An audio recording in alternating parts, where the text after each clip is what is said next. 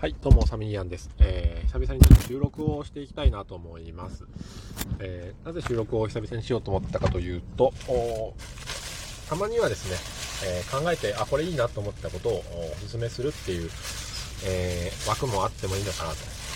うん、枠っていうとライブっぽいですけど、ということで今日のお話は、えー、まあ、自分に優しくなるための方法として、というとこなんですけど、自分に話しかけるっていう、ね、まあ、聞いたことがある方もいるかもしれませんけど、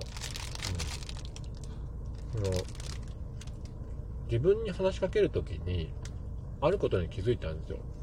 それは、あの、意外に優しくねえなって思ったんですよね。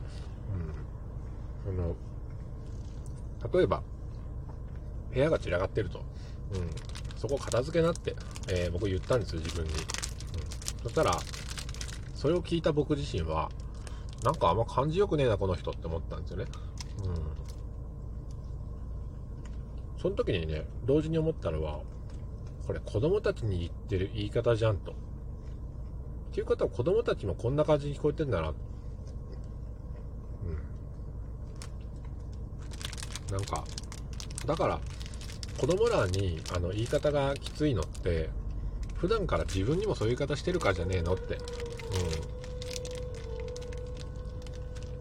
うん、思ったんですよね。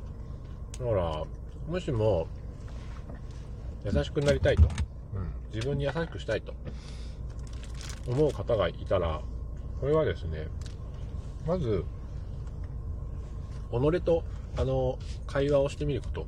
うん。何かしようと思うこと、今の状態、今気分はどうだとか、聞いてみて何かする時に自分にこう指示を出してあげること。それをする時に自分が自分に指示を出されて何か言われてこれこれしときなとかね。どうする？こうする？こうしよう？こうしよう？っていう時になんかその言われ方嫌だなって思う時はそれあの普段から自分にそして人にしてますよっていう言い方なんですよ、うん、だからまあ自分が人からどう見られているかを知る簡単な方法がありますと。それは、えー、自分に、えー、何ですか？自分に指示を出すことですっていう。う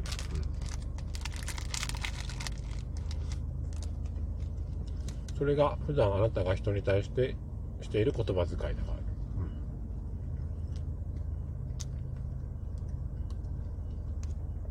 うん、それが分かると自分に優しくしようって思えるんですよね。それが同時に人に優しくしようと思うことにもつながるんですよ。うん。こう、自分も他人も全部つながってるんですよ。どっちから始めてもいいけど、まあ、一人の時間が多いんだったら、自分に対して優しい言葉をどうやってできるかなって思って考えてると、だからそのうち、人への言い方も把握後は、うん